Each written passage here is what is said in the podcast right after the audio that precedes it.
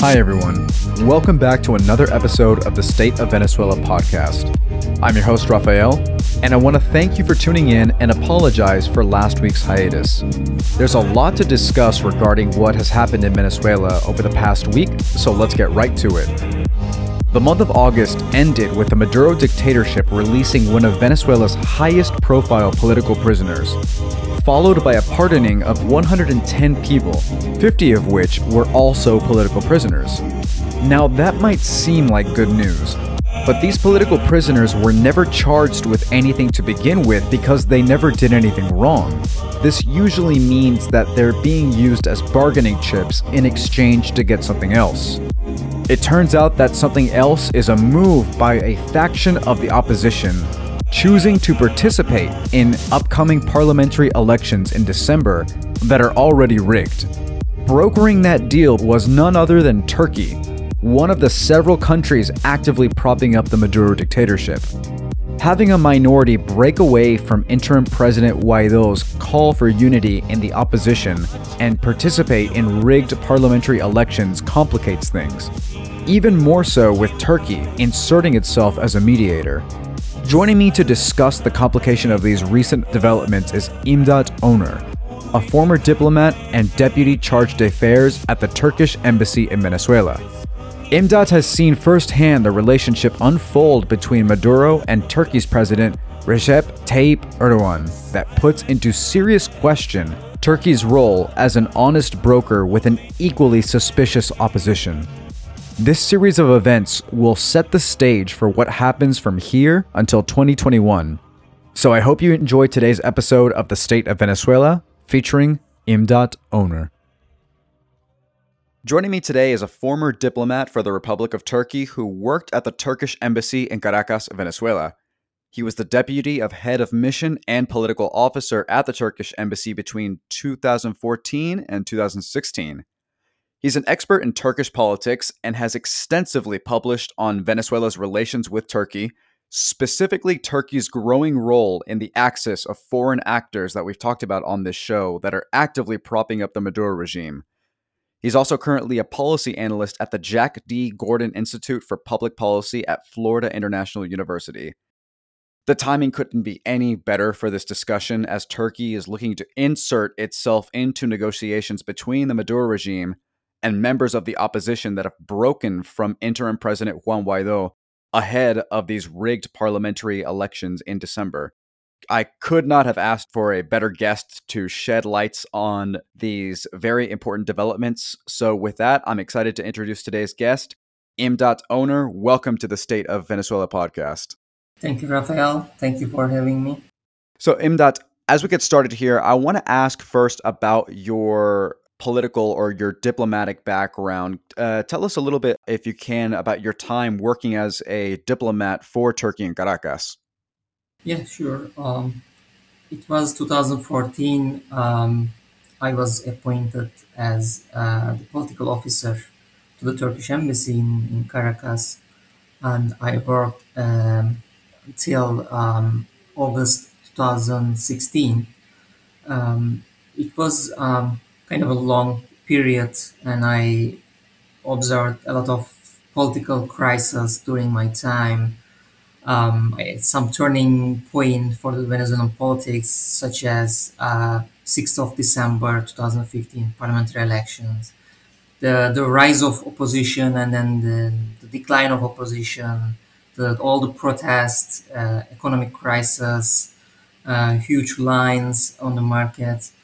I experienced a lot. Um, and then I um, left uh, my uh, position and then I came back uh, to Miami uh, to uh, start my um, academic career as, as, a PhD in international relations.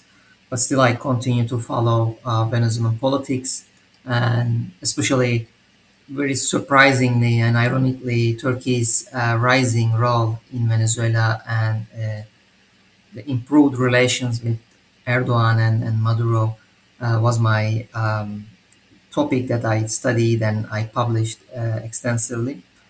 Yeah, those are uh, a very um, interesting experience for me for now. Yes, Turkey's role is really, really interesting in this nexus of actors that we've talked about before on this podcast. We've traditionally spoken about the roles of Russia, Cuba, China, most recently Iran. But it's interesting because Iran and Turkey are at opposite ends in Syria. They are allied with the United States in Syria, but then they're allied uh, inadvertently with Iran and Venezuela, and they're at odds with the United States and Venezuela.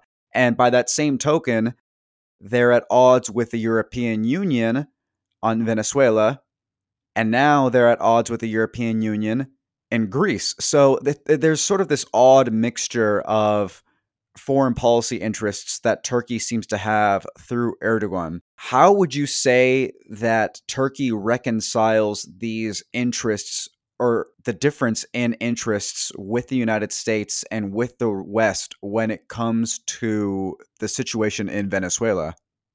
Uh, this is an excellent question that we um, are asking to ourselves how Turkey achieved this, right? Um, Turkey ha- has different policy understanding in Syria um, with Russia and Iran, as you mentioned. Turkey has uh, a similar approach um, in Venezuela with uh, Russia and Iran, and then Turkey has different relation in the Middle East um, United States, Russia, and Iran. It's all so complicated, right? So um, this is actually more related to Turkey's recent foreign policy understanding. You cannot uh, put into a, a, a short description it's more complicated and uh, it's it's a very uh, different scenario that we see in the Turkish foreign policy decision making process. Mm-hmm. Uh, as a you know, former Turkish diplomat, I of course uh, was part of this foreign policy decision making process, and we were following closely what was happening. And at the beginning, in, to, in 2010, 11, 12, Turkey, you know, was a, a kind of an inspiring country uh, for the Middle East, for the Arab Spring, a democratic country, and as at the same time a Muslim country. Uh, and Turkey was praised, um, highly praised by the Western actors, Western um, the countries. Turkey was an EU candidate. Turkey is a NATO ally. So all these things made Turkey uh, quite a shining star in the Middle East. And then in a parallel to Turkey's rising authoritarianism, especially with Erdogan's um, kind of um, rising authoritarianism, uh, changed Turkish foreign policy track. And then we have seen much more problems with the NATO, much prob- much more problems with, with the United States. Um, so everything was so getting so complicated. And actually, this issue, and then um, after 2016, this issue has getting much more complicated, especially um, when Trump came to power. Um, United States, especially with the Congress and the State Department, has a different policy with Turkey, a different understanding with Turkey. But Trump still has a very good connection with Erdogan, and Turkey has been given a kind of a concession in many, many, in many issues, and one of them is the S 400 missile defense system issue that Turkey uh, purchased from Russia. Mm-hmm. So actually today there was a very good uh, opinion uh, discussion that David Ignatius in Washington Post he published, uh, and he was asking how Trump administration enables Turkey uh, in different cases. Turkey is a very problematic uh, country in the region. You know, with you know, um, it's a good friend of Iran, good friend of Russia. On the other hand, challenging Greece, France, and other US allies in the region. So why Trump is allowing that, right? And then we see the same thing in Venezuela. Although uh, Venezuela um, and Turkey and the United States has very different understanding in Venezuela, Turkey has not been affected so much from the United States approach to, to, to the Maduro regime because we haven't seen that much pressure or sanctions on Turkey because of Turkey's tie uh, or the Turkey's extending lifeline to, to the Maduro regime, right? So it was so uh, complicated uh, foreign policy uh, understanding uh, on the ground, and especially after you know Russia, China, Iran, those are traditional Maduro's ally or the Chavez ally. But how Turkey, as a NATO ally, as a U.S. ally, came to this uh, you know country and strengthened its relation with Maduro especially at a time that Western countries are trying to isolate Maduro. Not the Western countries, but also Latin American countries are trying to isolate uh, Maduro and then put more sanctions, more pressure, so that Maduro will leave the power. But then Turkey just stood up, and I don't know if you remember in the first uh, day of Guaido's um, uh, announcement that he assumed the interim presidency and Erdogan uh, has given a call to Maduro and said, Maduro, brother, just stand tall. Turkey will stand with you. It was quite interesting, you know. Russia, Russia didn't say anything. Just Erdogan was giving a call to Maduro and saying, you know, such a strong, uh, you know, assertion. It seems, Imdat, that Turkey in this instance is sort of returning the favor. And the reason for that is number one, Maduro's relationship with Erdogan is not the same sort of relationship that Maduro has had with Iran's leaders or with uh, with Putin. And the reason I say that is because those relationships predate the Maduro presidency. And they really started with Chavez, but this one is different because Hugo Chavez, before Maduro assumed office, was a fierce critic of Turkey's role in opposing uh, the role of Bashar al Assad in Syria. But once Chavez passed and Turkey tried to make amends with Venezuela, Venezuela was uh, initially very reticent and did not want to accept any sort of rekindling of those relationships. But then in 2016, from what I understand, there was a uh, there was a coup attempt in Turkey, and Maduro through his foreign ministry, tried to reach out to Turkey. And I believe at this time you were the charge d'affaires of Turkey's diplomatic mission in Venezuela, right? Yeah, yeah, it was a very interesting story. Yeah, talk to us if you could about that because that must have been very, very interesting hearing about what was going on from the embassy in Caracas. Yeah, it was very interesting day. Um, I was at the embassy and we were just watching um, something happening in Turkey. Nobody knows. Just we have seen a couple of you know um, the, the jets are flying over Ankara. Uh, some soldiers are you know closing the bridge, Bosphorus. It was so weird, you know. Um, and then there were a rumor that there is a, a coup ongoing in Turkey, uh, but it was just rumor. I mean, nobody just uh, confirmed. And then I received a call and then the vice minister of uh, Venezuelan Foreign Ministry told me, uh, we heard that uh, there there is a coup attempt against the Turkish government, and we are quite concerned about this uh, development and uh, this uh, issue, because we, as as Venezuela, we experienced a coup attempt previously, and we know coup attempt is never a solution any problem in the country. So we are uh, behind. We, we, we want to extend our support to Erdogan and we support his government and we are ready to provide all sorts of uh, cooperation. And then um, this was quite interesting since even Western countries uh, didn't mention anything at that night because nothing was clear. All of a sudden, thousands of miles away, Venezuela was giving the first call, maybe. And then um, I, of course, uh, delivered this message to Turkish authorities. Uh, and then a couple of days later, Maduro has given a call to Turkish President Erdogan saying that, you know, um, we are with you, uh, we supported you. And Erdogan was aware of the fact that he was the first, one of the first leaders who called Turkey and extended support. So it was valuable, uh, especially at the time the, the Western countries are a little bit silent or late to uh, you know react to this coup attempt in the eyes of Turkish government. And then, of course, the Western countries, the United States, European Union, also harshly reacted to Turkey's uh, post-coup um, like human rights violations. Right, many things happened after the coup.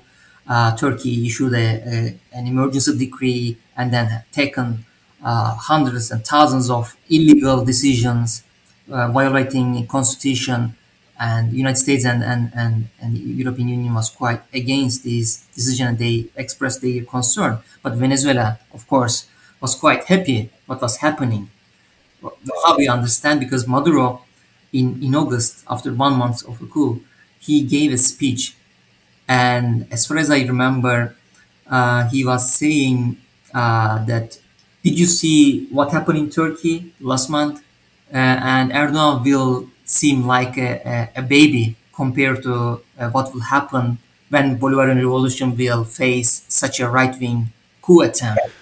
So, uh, because he was he was just uh, saying that Erdogan's violation of human rights, Erdogan's you know violation of um, you know constitution, uh, or overstep of you know uh, authoritarian um, kind of actions is nothing that will happen when uh, when when Maduro regime will face a coup.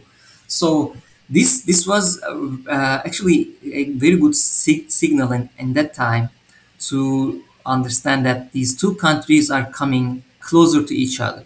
Erdogan and Maduro, as both authoritarian leaders who are uh, trying to, you know, stay in power with any cost, right?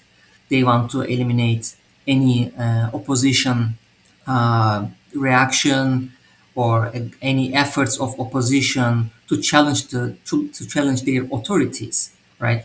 And then um, we have seen that numbers, thousands of journalists have been imprisoned in Turkey, and as in Venezuela, they have been uh, labeled as terrorists, right? Mm-hmm. Uh, so when you look at all these scenarios, they are very similar to each other. Right? Turkey's authoritarianism is very similar to Venezuelan authoritarianism.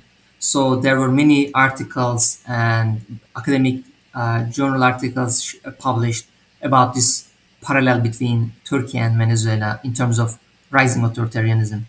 Yes, there really are. The, the parallels are they're uncanny, really. There's actually a great quote from um, I think he's a policy analyst at the Center for Global Policy in Washington. His name is uh, Mehmet Ozkan, and he said these two politicians, Maduro and Erdogan, feel attacked by the West, and so the relationship is predominantly emotionally based because, like we mentioned, Erdogan doesn't forget that Maduro was one of the first leaders who supported him during that attempted coup in July of 2016. So now it seems like Turkey is returning the support that they received.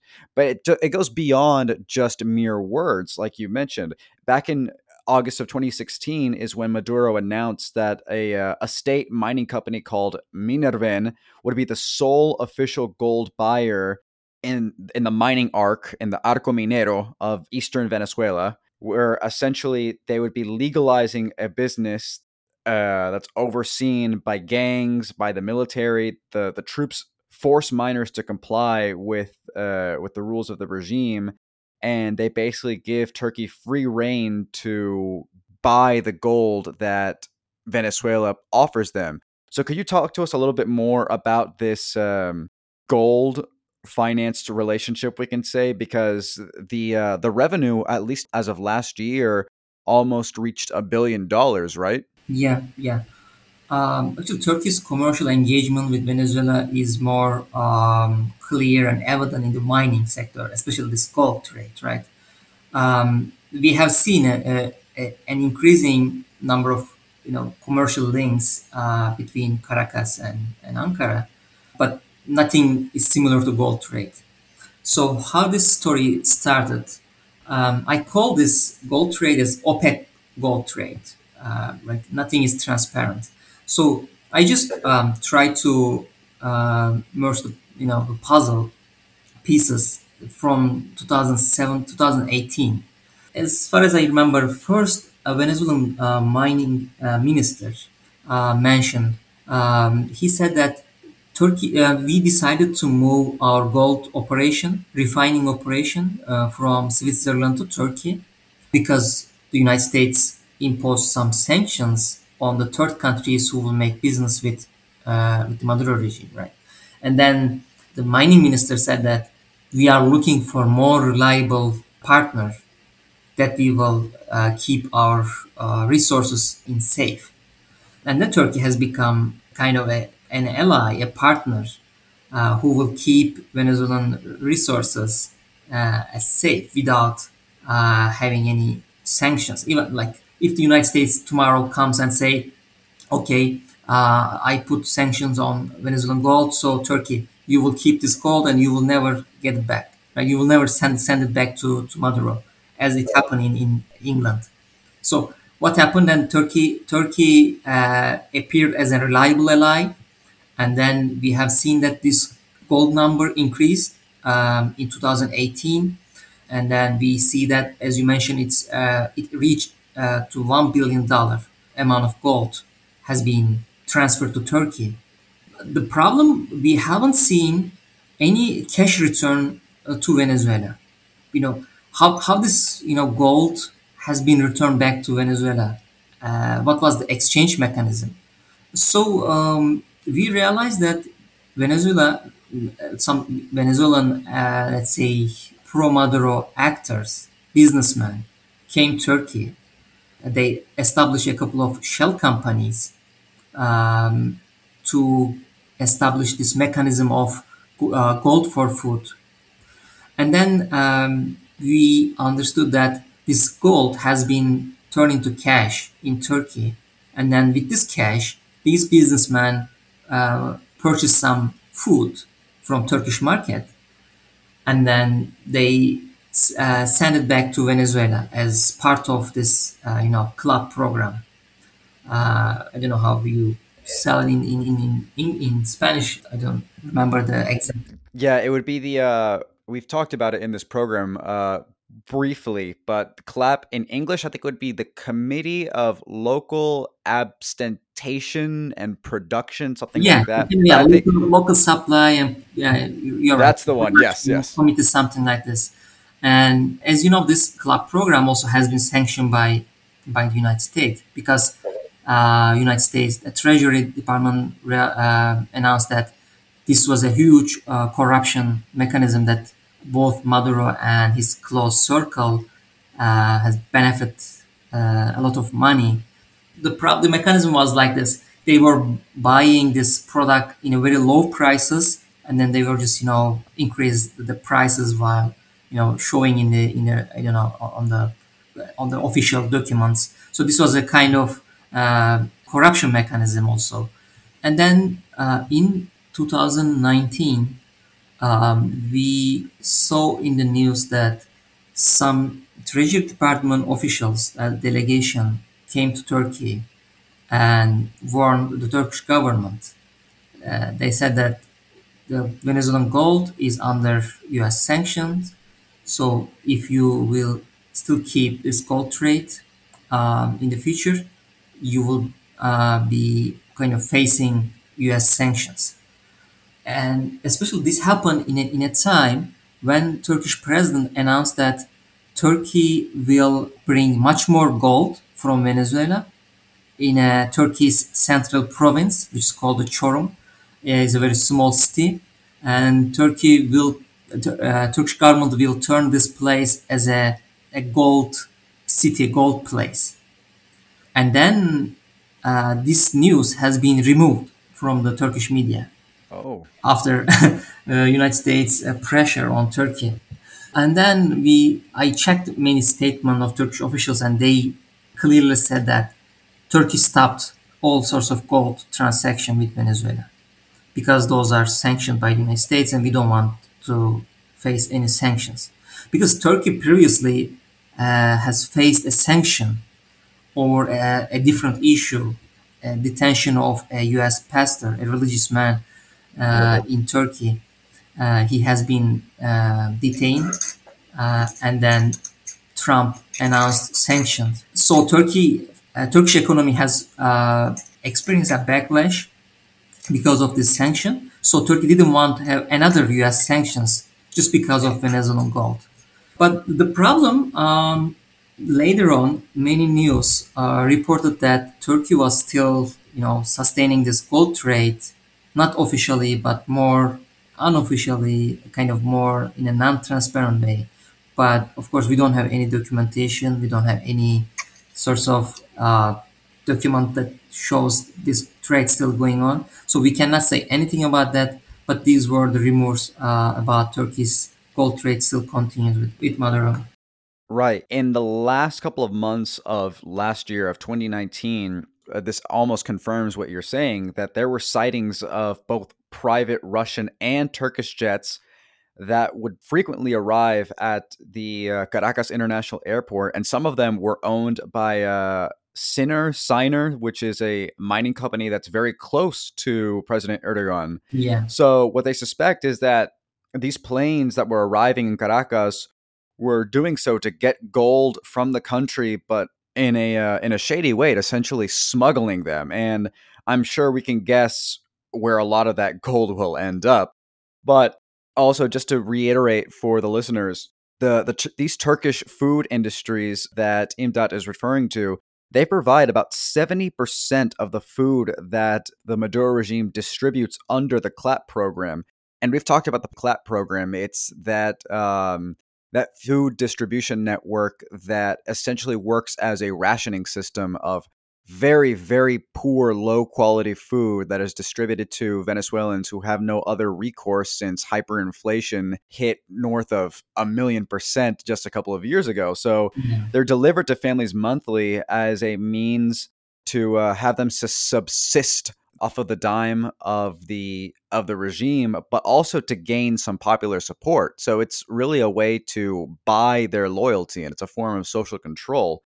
And a lot of that also is orchestrated by um, and and this this would take a, an episode in and of itself. But Alex Saab, Alex Saab is a um, is a figure I'm sure you're familiar with, who is very or was very involved with this gold for food system they were using that system to try and finance the uh, the contracts to buy these bags, right? These mm-hmm. uh, food products. They were buying them through the uh, the cash or through the profits made from the gold sales, right?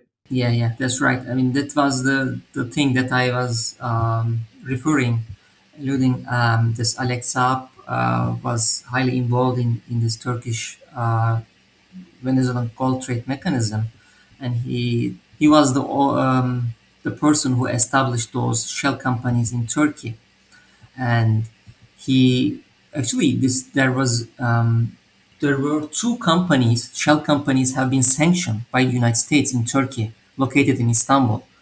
Um, so they allegedly play a role in this, you know, gold for food program, and they were doing this all sorts of purchase of uh, low quality food, and then selling to, to, to Venezuela back.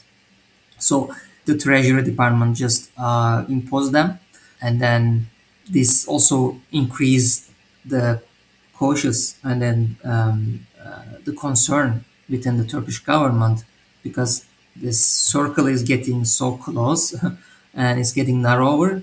Um, and we we don't know for example what's the turkish government position or is there any involvement from the turkish position from turkish government in this uh, mechanism right? Food for gold mechanism.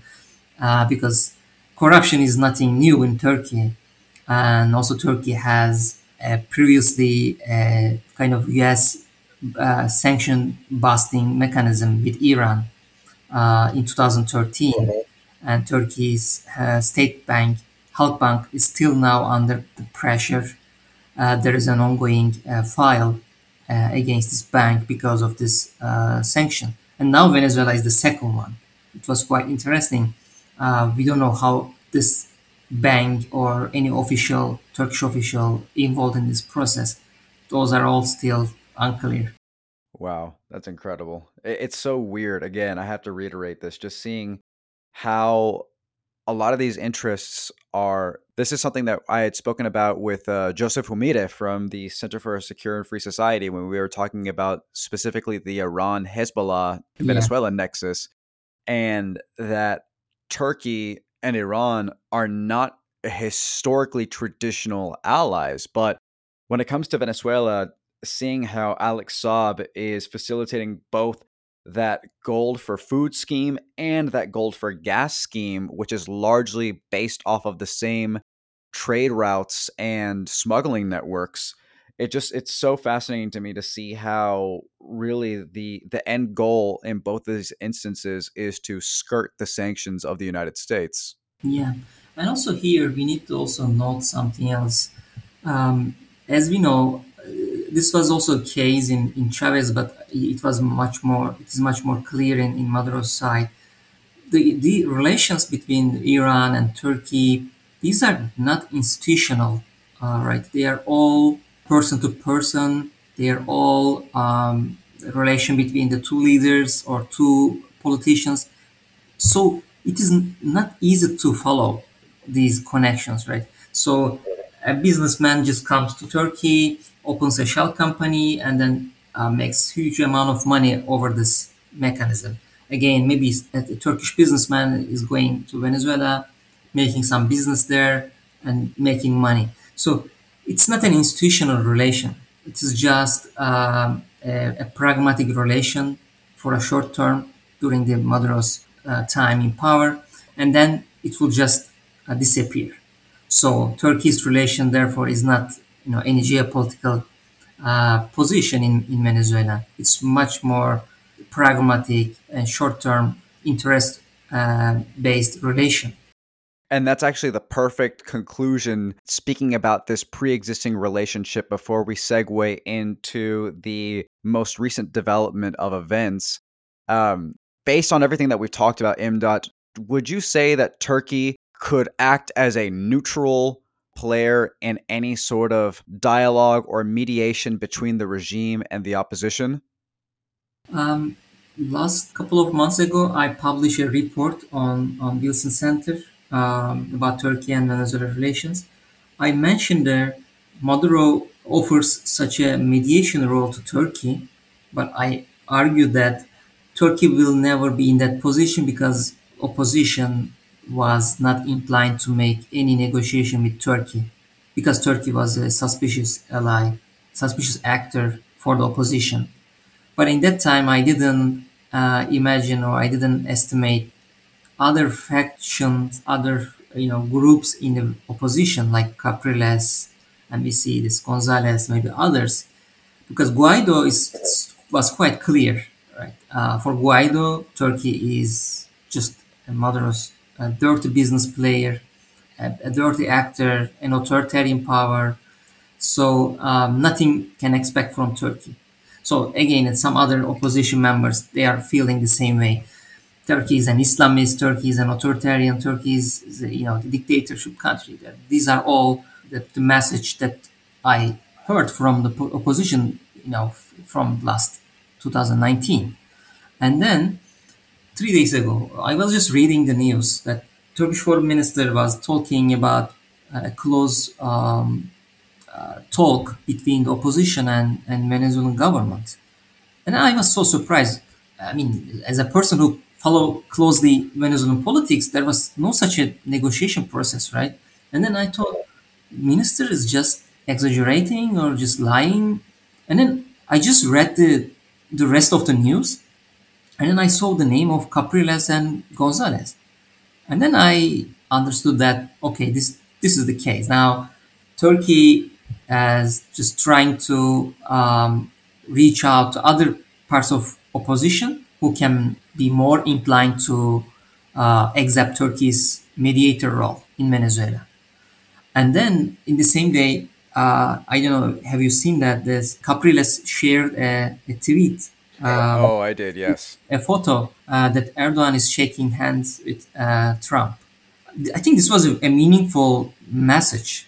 And Capriles was just trying to show that Turkey, even though it's an authoritarian, even though it's a Maduro ally, Turkey is still US ally. Turkey is still NATO ally, right? I think this is very critical. So, why Turkey is different from Russia, China, and Iran? I think this is because of this uh, factor, Turkey's position in the West. Turkey is still EU candidate. Turkey is still an, a NATO partner. So these are making, I think, different in the eyes of at least some factions of opposition, right? So I still know that Guaido and others they will not accept Turkey's mediator role. And yesterday, again, one of the other opposition leader, opposition member, uh, she mentioned that she received a message from Turkish embassy about the dialogue, and she just rejected. Yes, uh, Delsa Solorzano, yeah, I think it was. Delsa, she, she just shared um, this message. So we, we understand that now Turkey still you know continue to reach out to other members um, in the countries, other opposition members. Um, but since Tuesday, what I see, I was reading all sorts of message coming to me.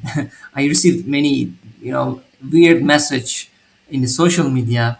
When I first shared this message, uh, by the way, you know, I think I am the only one, I am the first one who shared in the social media that there is a, a negotiation uh, process between, you know, uh, Çavuşoğlu and uh, Capriles. People just accuse me of, you know, making uh, an ungrounded news, just uh, news, just uh, telling a lie or a dis- kind of a disinformation. And then many people say that, look, he's in his pro- Twitter profile. He is a Chavez a picture. He is a Chavista, and he's a, an Erdogan spy. But there are many different messages, and I see because people are quite angry about Capriles. Uh, you know, he, people see that he is betraying. He is betraying the opposition, and he is getting close to Maduro and he will go to the elections. So he will legitimize the elections. He will legitimize Maduro's policy, Maduro's you know plan. So people are so angry, but that that, that is the issue now. How Venezuelan people feel about Turkey's mediator role, rather than Turkey Venezuelan opposition, like opposition members. Uh, as far as I understand, people are not cool uh, about Turkey's initiative because Turkey is, as I told you, is suspicious. You know, when when you ask any regular Venezuelan citizen, Turkey is known as you know a gold buyer and extending a lifeline to Maduro, um, an authoritarian leader. Um, people do not believe that Turkey will bring anything. Turkey will not contribute anything to this electoral process, right? First of all, Turkey has its own problem in its democracy. Turkey is an authoritarian country. Now, it's labeled as competitive authoritarian country. There is still elections, but these elections are just uh, manipulated by some institutions. The government is playing the field. So all sorts of stories, you know, authoritarian stories we see in Turkey, and how this country can offer a guarantee for the Venezuelan elections. Yesterday I saw a tweet, and it was excellent description, was saying that to believe that Erdogan's Turkey will bring uh, guarantee or will offer any guarantee to Turkish Venezuelan elections is equal to believing uh, the moon is made by uh, the, the bread, something like that. So, I mean, people do not believe that, right? Because right. No, of, although Turkey is a NATO ally and US ally, Turkey is not a you know democratic country, and how it will protect uh, and provide uh, these Venezuelan elections, you know, to be in a transparent and fair way.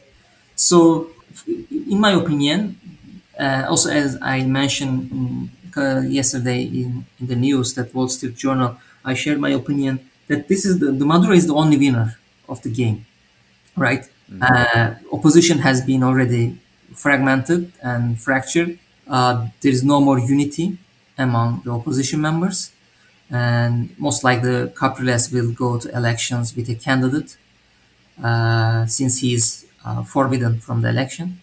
And then uh, other members will still boycott the election. And Maduro at the end will say, look, still there are some opposition members who um, who came to the election. So these elections are legitimate, right?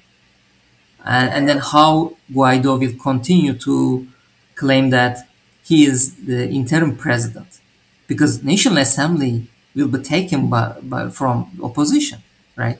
And mm-hmm. I see some argument that, oh, okay, the election is not legitimate, so still he has some legal and legitimate excuse to continue as interim president.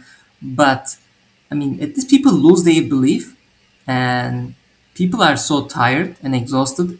So I don't believe what will happen after December, right? If this will continue like this with an election, that some part of opposition uh, enter the election, so I think uh, Maduro will be much more stronger than uh, today. It's very, very possible. And I think you're absolutely right. There's this sort of exhaustion that Venezuelans have, and not just exhaustion, but also hopelessness and skepticism. I think the, the hopelessness is more anxiety driven than anything else. You had mentioned earlier the frustration that people have with Capriles. And I will be the first to admit that I harbor some of that same resentment myself. And part of that is because I understand Capriles' role in all of this prior to his uh, the, the revelation that he was involved in these negotiations. So for my listeners, I'm going to lay some groundwork here so you all understand why Venezuelans feel this way about certain members of the opposition that have broken off from uh, the interim president Juan Guaido. So Enrique Capriles was a former presidential candidate, and he's a somewhat relevant opposition figure still. He had been alluding to participating in these fraudulent elections coming up in December to uh, to vote in new members of the National Assembly, which, as we all know, is essentially the last democratic institution in Venezuela but he wasn't going to do it through his political party, which is one of the four main parties in Venezuela. He was going to do it through a minority party that he quietly submitted as an eligible political party to run in parliamentary, gubernatorial, and presidential elections. So, this really all started on the 14th of, uh, or excuse me, on the 18th of last month of August and this went right over my head. But it was the Turkish Foreign Minister uh, Cavusoglu. Am I saying that correctly? Cavusoglu. Oh my gosh. Okay, that's going to be very hard for me to yeah. say. So the Turkish foreign minister, I apologize. It Turkish is a very very difficult language for me to pronounce. Um, so the Turkish foreign minister meets his Venezuelan counterpart in Caracas on the 18th of last month, and no one thinks anything of it. It's just a regular old bilateral meeting because we talked about how the these two countries are traditional allies at this point as of 2016.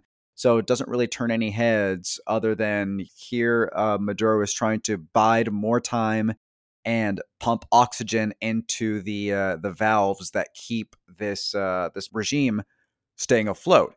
But then something interesting happens on the 30th, I believe. Juan Requesens, who was a political prisoner who was accused of being involved in that 2018 plot. I don't know if you remember Imdat, the one where they essentially tried to drop a bomb through a drone. Yeah, at a presidential rally. Um, Maduro escaped it, but they pinpointed Juan Requesens as one of the orchestrators of that attack, and they sent him to prison. He had been in prison for over two years no really no due process until he was miraculously released.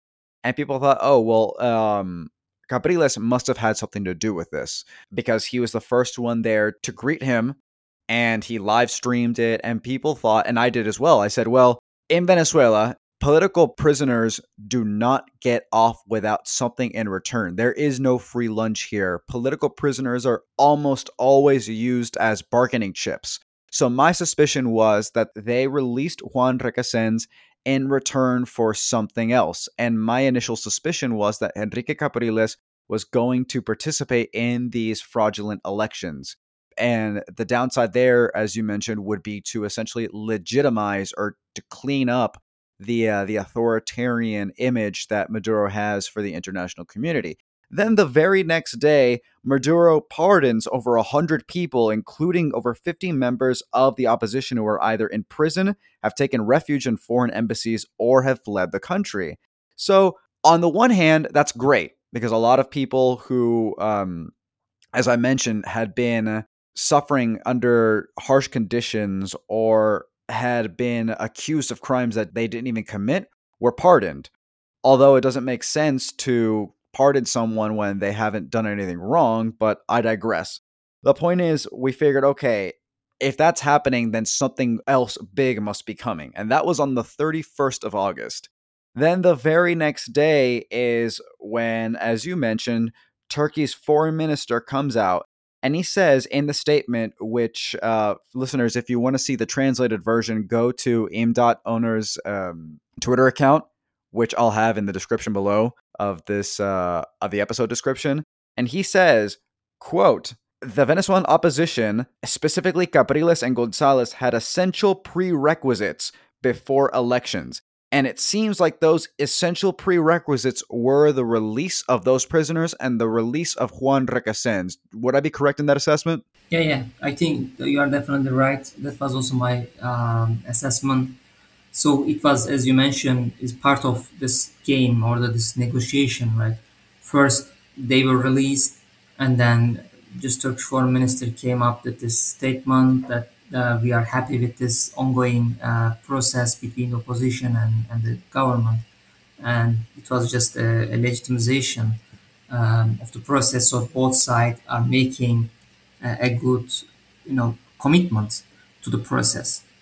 But uh, it, there was another um, statement yesterday by Turkish foreign minister, and he was saying that uh, we know some opposition leaders will not go to election in any case, who are who are supported by the um, by the outside uh, actors, and he is referring to Guaido. So he's saying that we don't care Guaido will go to elections or not. We know that some people will go to elections from opposition, and I think that will be enough. So Turkey's attempt now, Turkey's effort is more on these more kind of inclined to the negotiation process, dialogue process. I think because of that, that you will see um, Turkish embassy is still in touch with different parts of the opposition members and trying to reach them and convince them to such a dialogue process. It's very, very possible that you might be right. I think they, they just happen to have a very strong position where as a pre-existing ally of the Maduro regime, it seems like it's in their interest to try and be able to wedge their way into these negotiations. Yeah. And it's interesting uh, the way they do that because in that same press release, in that same statement that the foreign minister put out, he also said that there were initiatives by the European Union regarding this issue where they also asked for their support. And not too long ago, I had a conversation with the interim government's ambassador to the UK and Ireland. And she told me that Joseph Borrell, who is the head of foreign relations for the European Union, was very clear in saying that at the present moment, there are no signs or indications of a possibility for free and fair elections this December. Do you think that Turkey is telling the truth in the EU being more open to that idea, especially as they say, or that he says that he met with Joseph Borrell and maybe changed his mind? Um, yeah, I think the European Union was an important factor here uh, for Turkey uh, to assume such a role. At the beginning, we haven't uh, seen the, the, Turkey talk about uh, any negotiation process or any mediating role. But all of a sudden, European Union and especially Spain pushed Turkey to have such a role in Venezuela. Uh, what I see from minister's statement, he, he actually he has a good connection with uh, Borrell, um, US EU foreign minister. So he always in touch uh, on various topic, uh, the problem in the you know Eastern Mediterranean, um, to the refugee crisis, you know all sorts of things. And I think in the previous meetings, uh, Borrell mentioned about Venezuelan crisis to Çavuşoğlu. And then um, Borrell, I think, asked uh, Turkey's support because Turkey is, is a actor who can speak to Maduro, like, very good relation with Maduro. So I think Borrell uh, tries to use this momentum um, in favor of negotiations. That's my assumption. So that in that sense, I think yeah, Borrell Borrell's good connection with Çavuşoğlu um, has been a factor for Turkey. It's interesting also to see the this proposal being put out through Turkey essentially by the European Union and how it contrasts with the position by the United States. I don't know if you saw this, Imdat, but just yesterday, interim President Guaido held a live streaming session with uh, the ambassador to Venezuela of the United States, James Story. And they reiterated that they would be supporting Juan Guaido as the interim president until what we call in Spanish el cese de usurpación. Hmm. Uh, once the usurpation of power has been put to a stop, that, of course, of Maduro. So it seems like the United States and the European Union, and of course, by extension, and Turkey, are going to be at odds with one another very clearly from here until December. So, my question is how do you see this playing out with the United States taking such a contrary role? Do you think that it will be a cause of concern for the United States as it continues to maintain relatively friendly relations with Turkey, specifically between President Trump and President Erdogan? Here, um, actually, the Turkish foreign minister mentioned that the uh, United States also shared a proposal with Turkey um, about these negotiations. So therefore, I, I, I am a little bit surprised um, what is the what is the U.S. involvement in this process? While, uh, as you mentioned, Guaido is still um, having conversation with uh, the U.S. Chargé d'Affaires uh, in, for Venezuela. He, they are saying that they will still support Guaido, uh, whatever happens in, in December. But on the other hand, Turkey is taking this negotiation path and saying that even United States share a proposal and Turkish foreign minister uh, met with uh, Pompeo in two, two weeks ago before he visited uh, Caracas. Mm-hmm. He, met in Santo Domingo, and I think this was this was on the agenda, right? Um, right. So I believe that Turkey is still informing the United States. There is a, a, an ongoing process but I am not sure how the United States approach to this dialogue process. Um, still, I haven't seen anything clearly expressing that United States is against any dialogue process at this moment.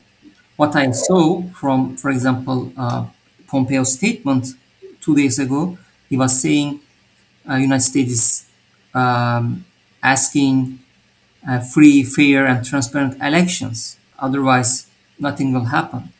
I don't know. It, this this is still a message that there is still a small piece of uh, possibility uh, for an election if Turkey, let's say, let's assume Turkey achieves a, a negotiation between, let's say, Capriles and and Maduro.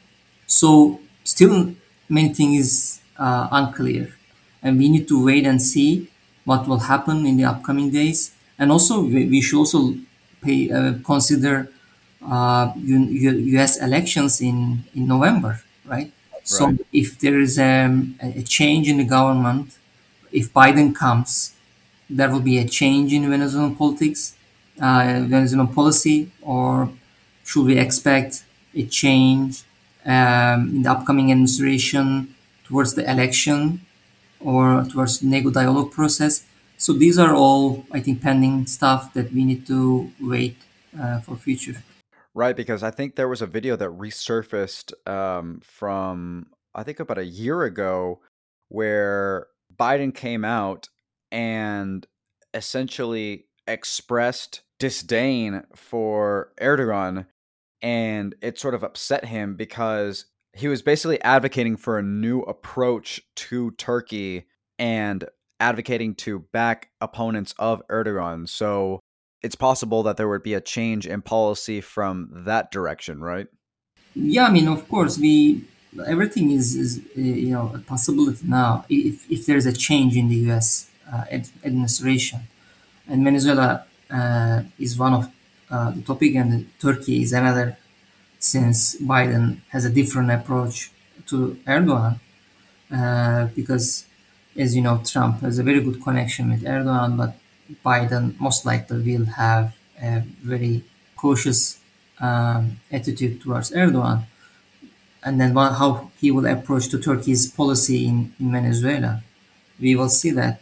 And also this dialogue process, how it will evolve, right? The opposition or Capriles will change its mind later on. Maybe he will be rejecting Turkey's dialogue anymore, Turkey's mediating role in the future because he's getting too many reaction from the any source of opposition.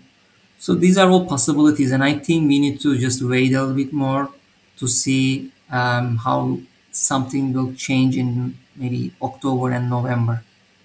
And also, uh, Çavuşoğlu mentioned this possibility that because of uh, pandemic crisis, there is a, still a possibility that um, election might be postponed to future.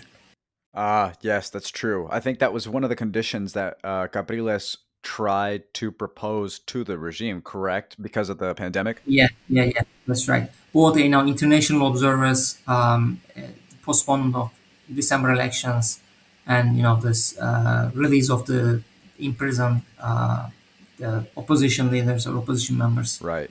Yeah, it's going to be very interesting to see how all this plays out. There's so much mixed messaging that is making it even more difficult to parse out any clear intentions. It seems like Venezuela has quickly converted itself into the Syria of the Western Hemisphere. It seems like we really are at the mercy of the advancement of foreign interests and seeing which ones take greater priority over others, even with the United States supposedly or allegedly being involved with, or at least consenting to, agreeing with these negotiations between the quote unquote opposition or this fraction of the opposition that seems to want to arguably cohabitate with the regime if they're willing to comply by rules set forth by a dictatorship to participate in elections.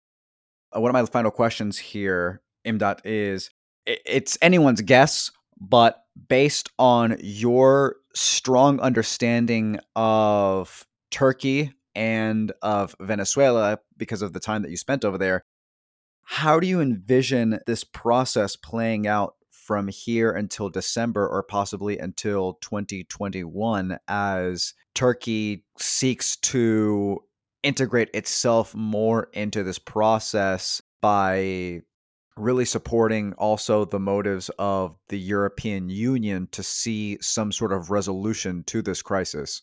Um, yeah, I think uh, you're right in that sense. Um, I am expecting that Turkey will ask the assistance of European Union, uh, maybe the United States, depending on the United States position to this dialogue process, to bring the parties together. Um, you know, as a diplomatic you know um, channel first turkey will of course attempt to reach out all these opposition members yesterday for example turkish ambassador came together with the um, the uh, the National Assembly with the quote unquote National yeah. Assembly. I saw that, yeah. And then he just um, talk about you know this negotiation process.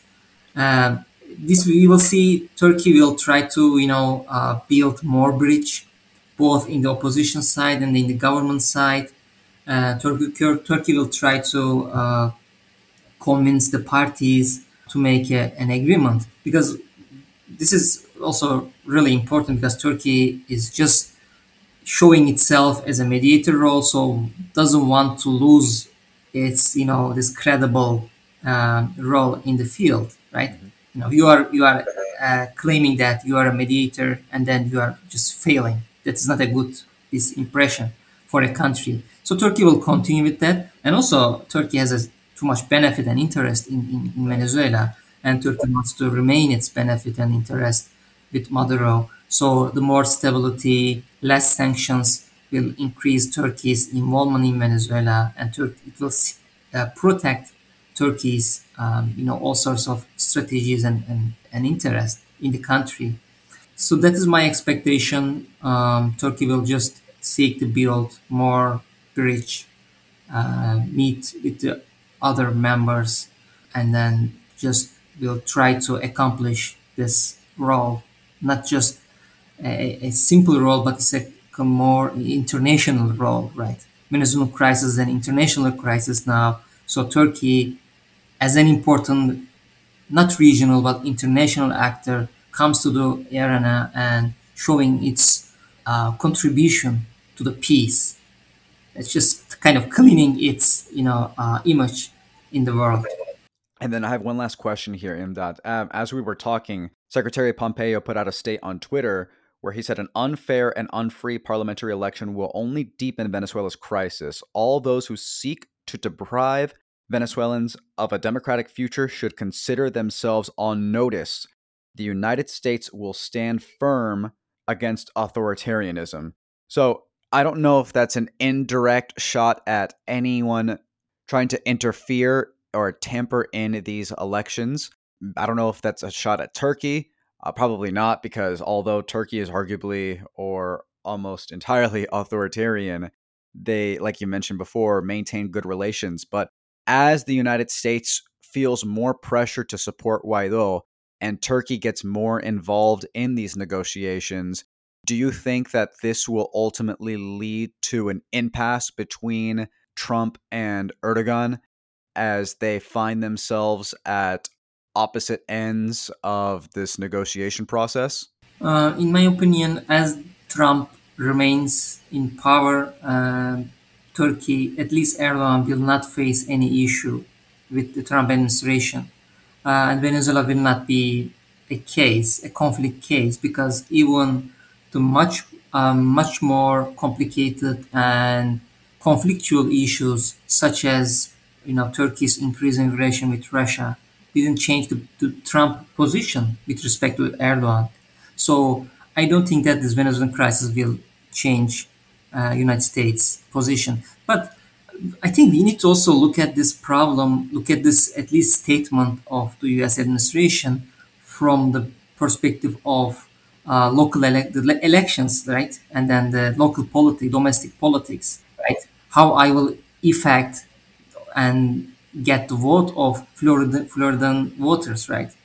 Uh, so especially South Florida is a huge potential for the Trump right. uh, administration, and Trump is trying to be seen as harsh, so against Maduro, uh, and doesn't want the negotiation process now because I think for the uh, more you know hard right kind of kind of more uh, hard wing um, the, the Republicans will oppose the Trump policy, right? Mm-hmm. If you ask now in the people in in Miami uh, what you think about you know negotiation process, many people are against this. People ask more sanctions. People ask more coercive measures. So I think Trump's statement and Trump administration policies these days are more related to domestic politics than uh, than the U.S. Latin American uh, relations. And I hope for the sake of Venezuela, hopefully, uh, whatever the case may be, if this administration does end up getting reelected in November, that these uh, these statements hold true because um, the restoration of democracy in the country is long overdue, and it, it, it'll be very interesting to see Turkey's role as a mediator and facilitator of dialogue play out from here until December or possibly January. So we'll see. I know you're going to be very much on top of it and you're going to be a very, very good source of information in a very, very niche space where very few people are talking about this particular relationship, this, uh, this authoritarian alliance between these two countries.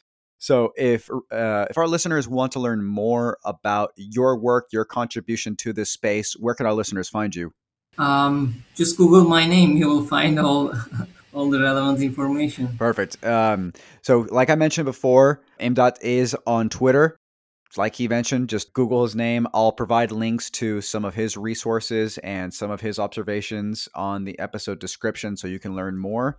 Um, Imdat, this has been a very, very fascinating revelation of information that I think is extremely pertinent to the ongoing crisis in the country. So I thank you for your time here. Thank you for having me, Rafael. It was a pleasure to talk to you.